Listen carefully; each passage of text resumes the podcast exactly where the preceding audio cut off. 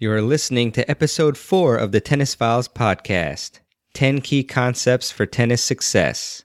Introducing Coco Gauff's signature shoe, more than just a tennis shoe. It's a fusion of 90s inspired style and cutting edge performance technology with its sleek mid cut silhouette. It's designed to enhance speed and power on the court. The multi piece upper construction delivers high energy return for players of all levels. Whether you're a seasoned pro or just starting out, the Coco CG1 empowers you to dominate the game. Learn more and purchase the Coco CG1 at newbalance.com.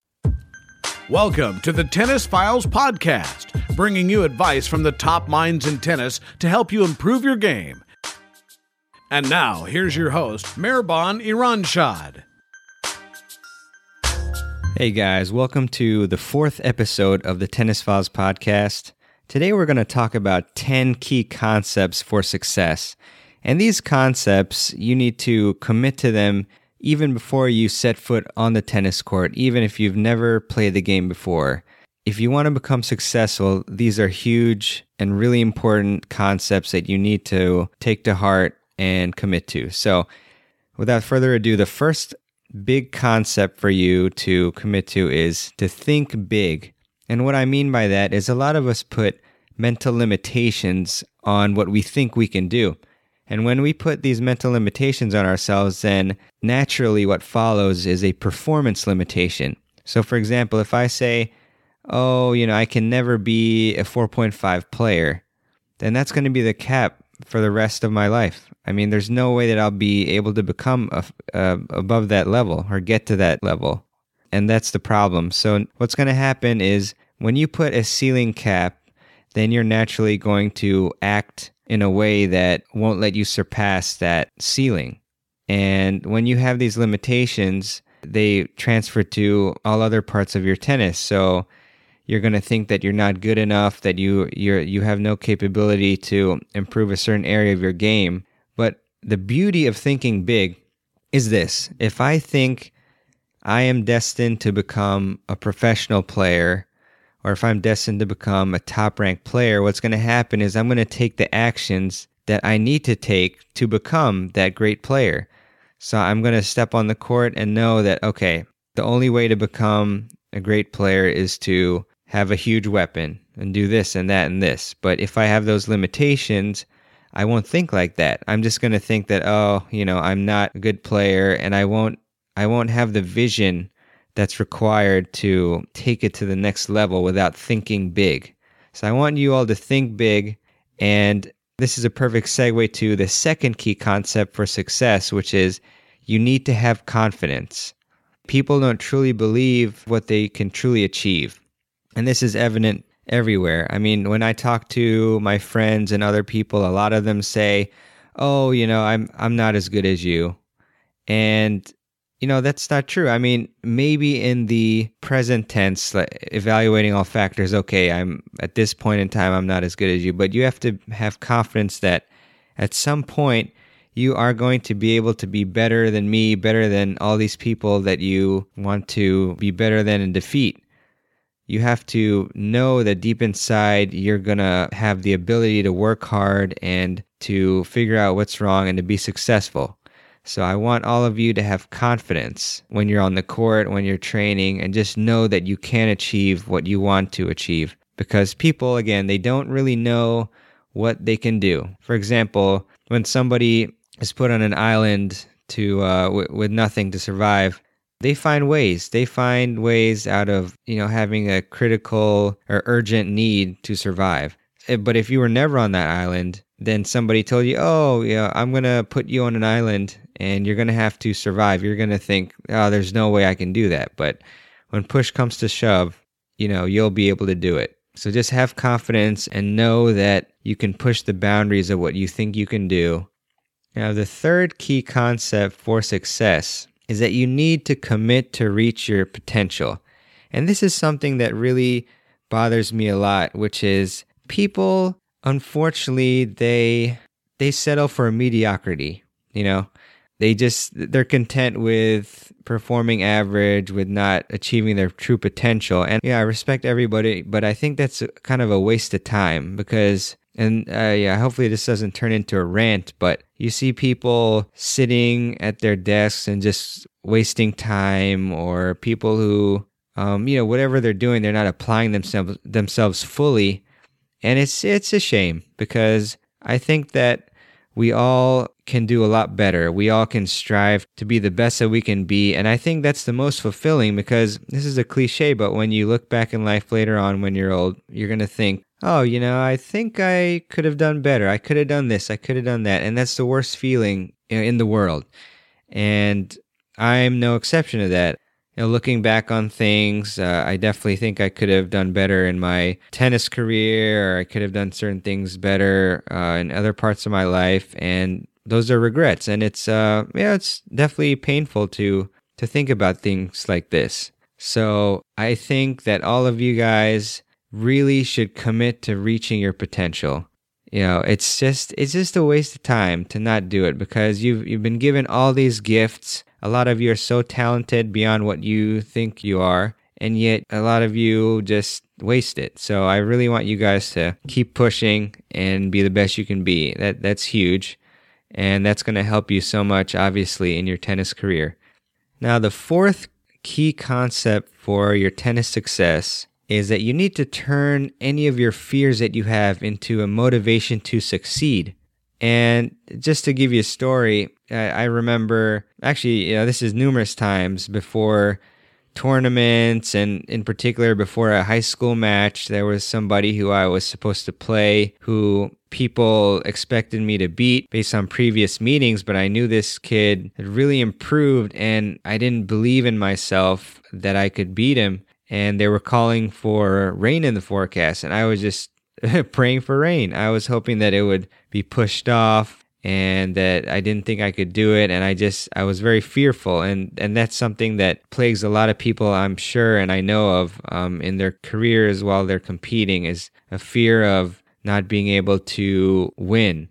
And you know I talked to Paul Harsanyi, former ATP pro, in the last episode, episode three of the Tennis Files podcast, and he spoke about how pressure is a chance to succeed. And I'm going to play a clip for you exactly talking about what Paul said in regards to overcoming fear.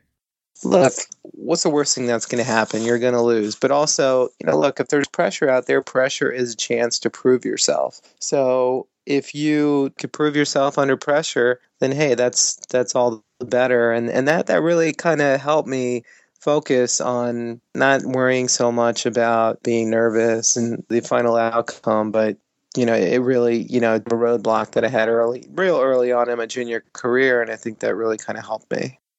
Fear is created by yourself. There's a lot of things that you can be afraid of that you can just make up. I mean, sometimes I even test myself at night, which is ridiculous and weird. But I mean, for example, I'll be on my laptop at night while my girlfriend Cheryl is sleeping, and I'll just uh, I'll just imagine monsters, and I'll imagine that uh, when I walk into the bathroom that's dark, there's like some sort of weird creature in there, and I'll be scared out of my wits. And that's a self created fear. And then I just slap myself on the face and say, hey, there aren't any monsters in here. The door's locked. Just relax. And, you know, this is just a silly example, but it's true about how people create fears. They create fears about, oh, people are watching me and um, they're going to think I suck if I mess up. And they have fears that they're not going to be able to succeed.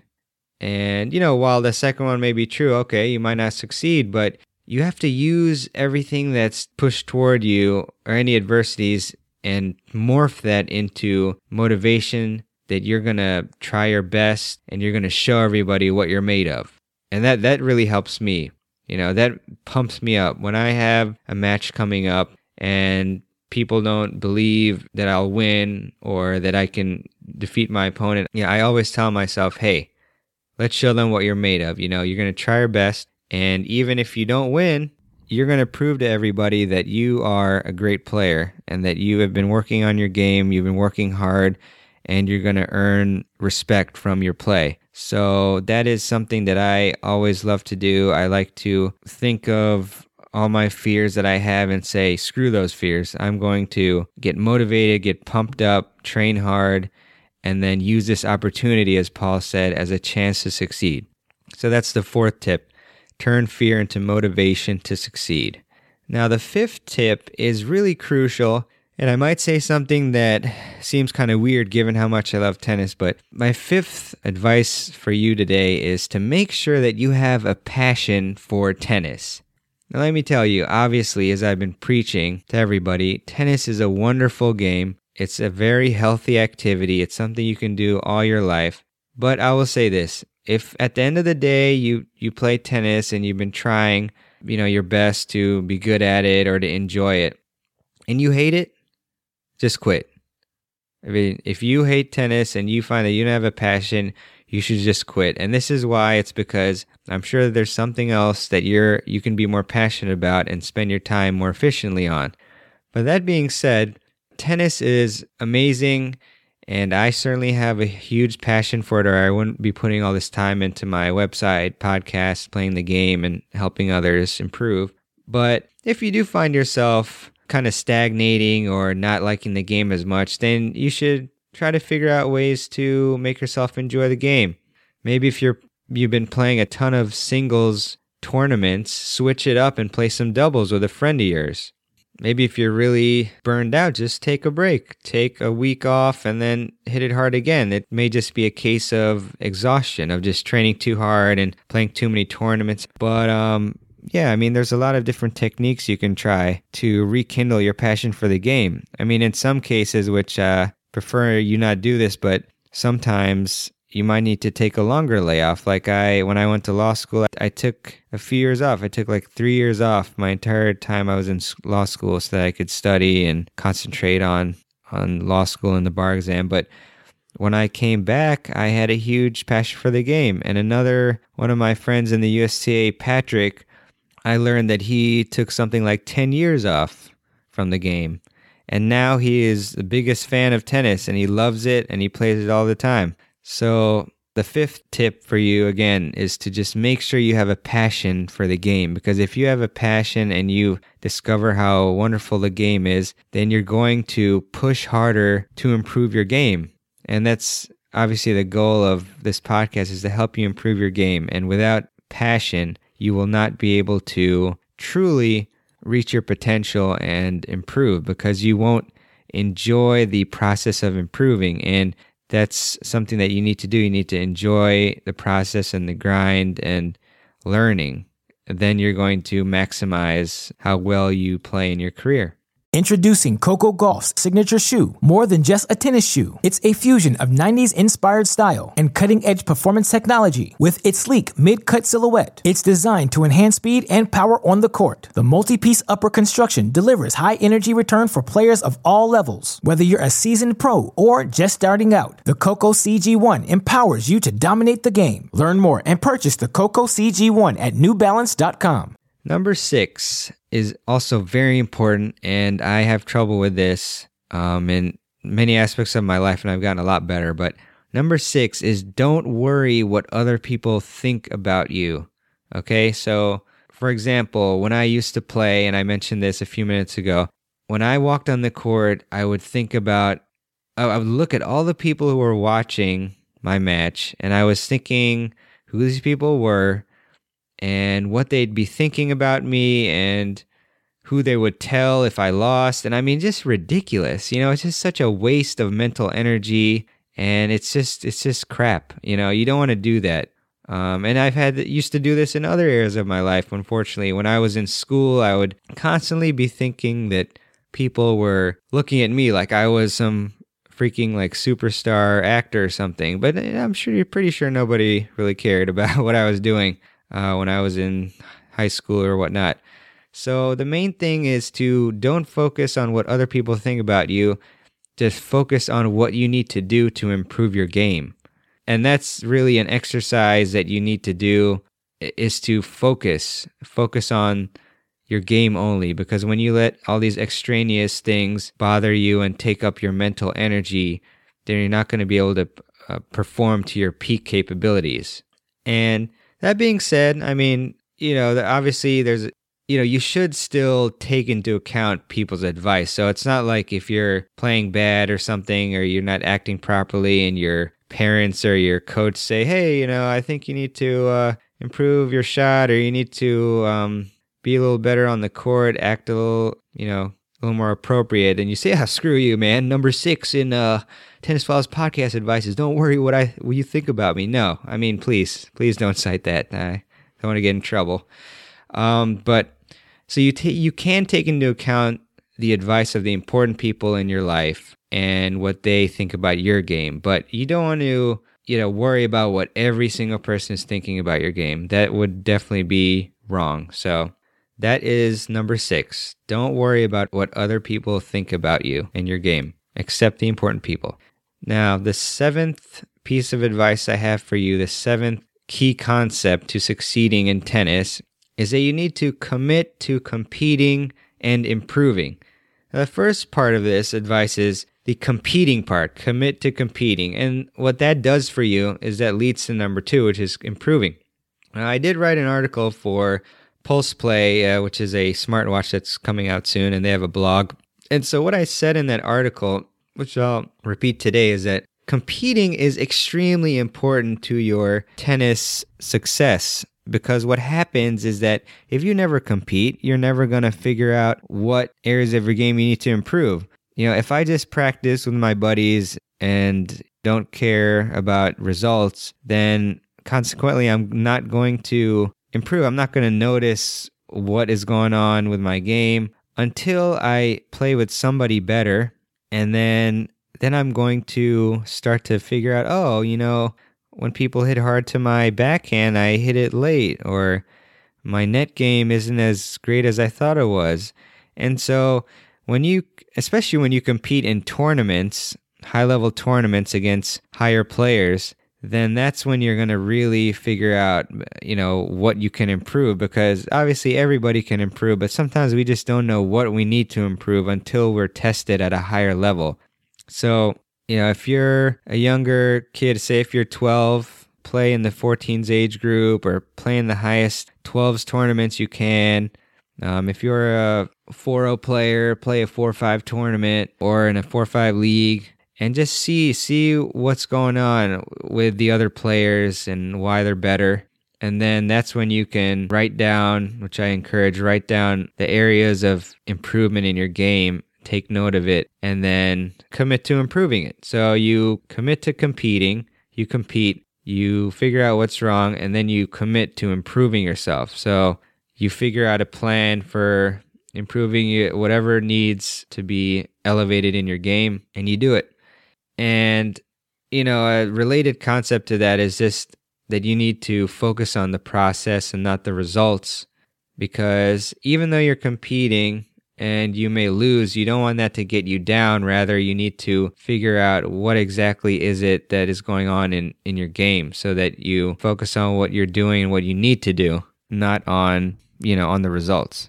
And when you do this, you need to be curious. Be a curious cat, all right? Just again, you need to figure out like why. Lots lots of whys, you know? Why was he able to exploit me on break point? Why did my backhand break down? Why was his strategy better than mine? You just got to think of all the possible reasons why you were successful and why you were unsuccessful.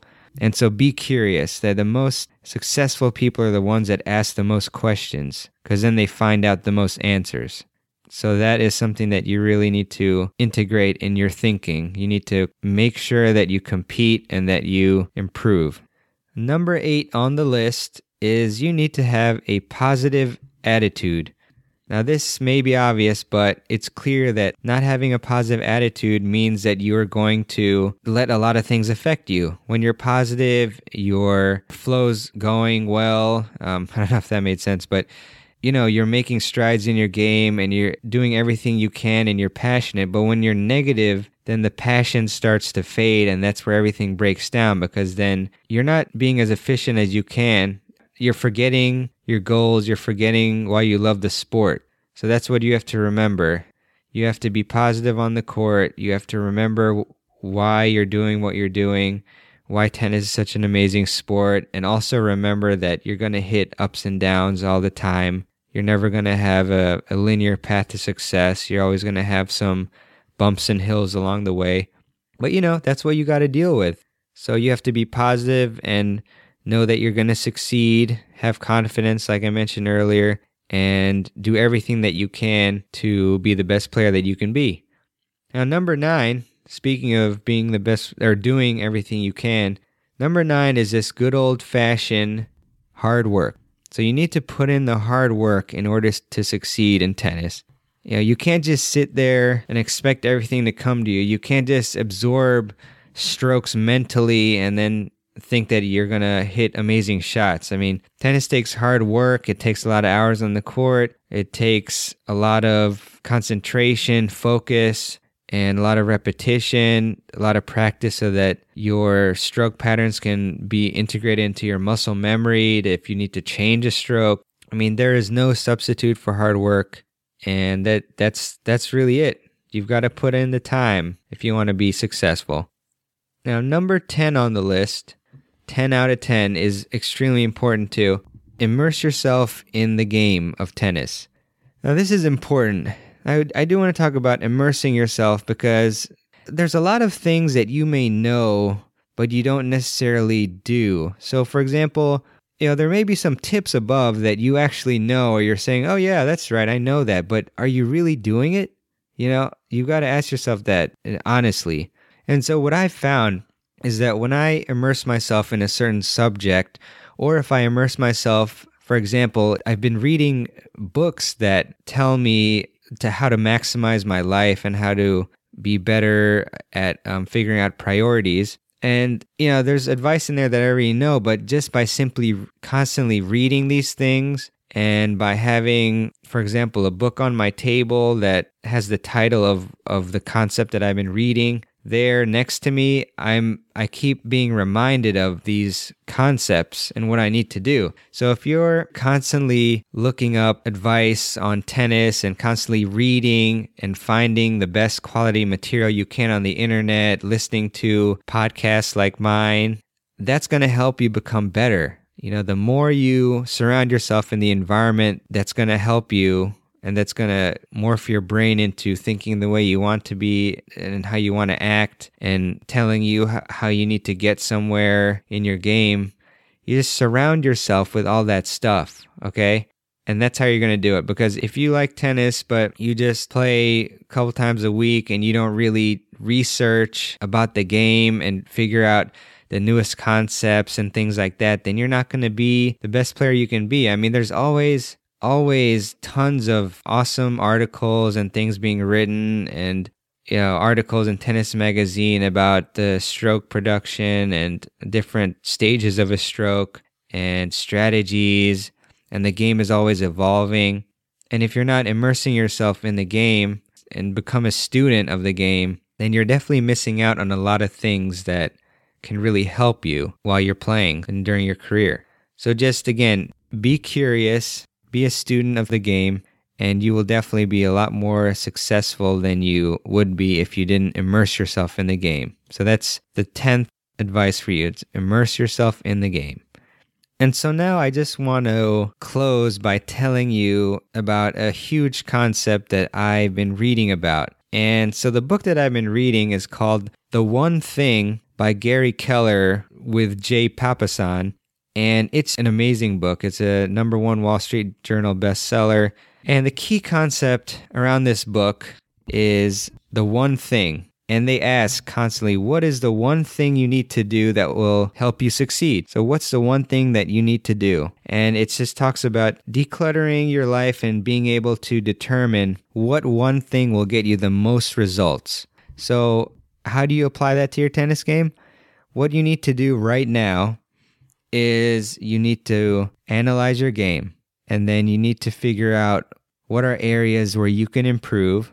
And then you need to figure out the one thing that will get you the most results, that will elevate your game the most. So, for example, for me, I think that there's certain areas of my game that I can work on. I, my forehand is strong. My backhand could still use some work, and my serve can also use some work. And I right now I've determined that my serve will get me the most gains. And now, you know, the serve is the most important shot in tennis. So this will be true for a lot of you. But for me, if I had a bigger serve that I could place better, I could get a ton more free points and I could hold my serve more often, which is the you know huge. Obviously, you serve half the time. So my one thing that will get me the most results is practicing my serve.